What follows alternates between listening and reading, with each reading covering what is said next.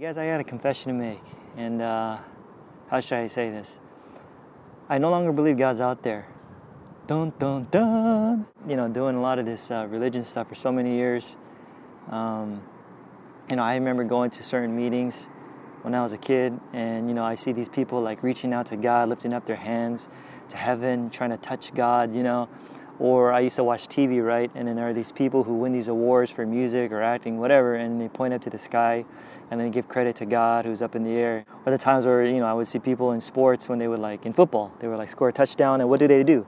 A lot of them, you know, they would get down on their knees, uh, do the sign of the cross deal, and then they would point up to the sky and give thanks to God. Or, you know, I've even been to those like really intense, you know, charismatic kind of meetings where they're like, screaming and yelling to the top of their lungs, you know, asking God to pour out His Spirit, or you know, I'd be in like a boring meeting, it'd be like, yeah, there'd just be nothing really happening, and all of a sudden, you know, someone would claim that God showed up, or I'd be in another meeting, and at the end of the service, you know, a pastor would get up there, and then he would say, "Holy Spirit, come," you know. But here's my deal, folks. Um, if you're in a stinking boring meeting, and then all of a sudden God just shows up, what the heck was God doing before He showed up then? Or if you're in this service and at the very end a pastor gets up there and then he, you know, he invites the Holy Spirit to come. What the heck was the Holy Spirit doing even before he came on the scene at the very end of the service? Come on, man. it's kind of late, right?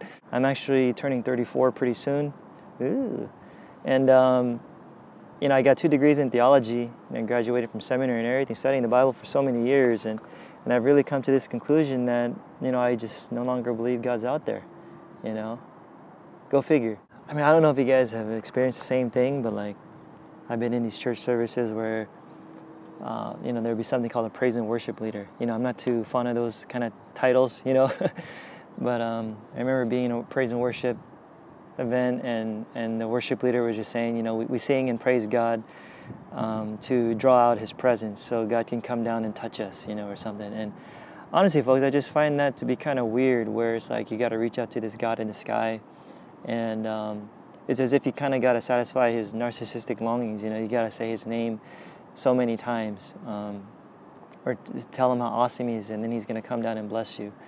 And you got to wonder what kind of God actually is that. You know, that's the thing, folks. I don't believe God is some sort of deity uh, that's apart from us or separate from us. But you know, for me, I actually believe that God is the the ground of all that is. You know, that He's the infinite center of life. God is found in the very depths of humanity you know, in the very core of all that is, who's above and beneath and in all things.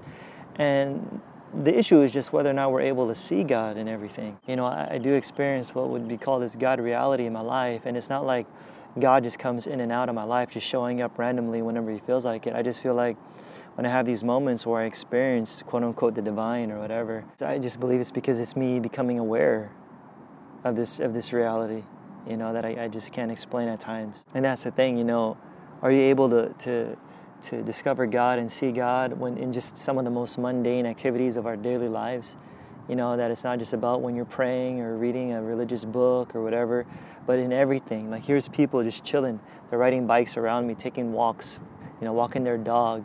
You know, I mean, can, are you able to experience and see God in these activities that we don't consider spiritual? You know, or even when you're like changing your baby's diapers, or, or even when you're picking up your wife at work or whatever, are you able to see God in those activities? Uh, because God's not limited that. And I think the beautiful truth is that God permeates all of life. And when I say all of life, I actually mean all of it.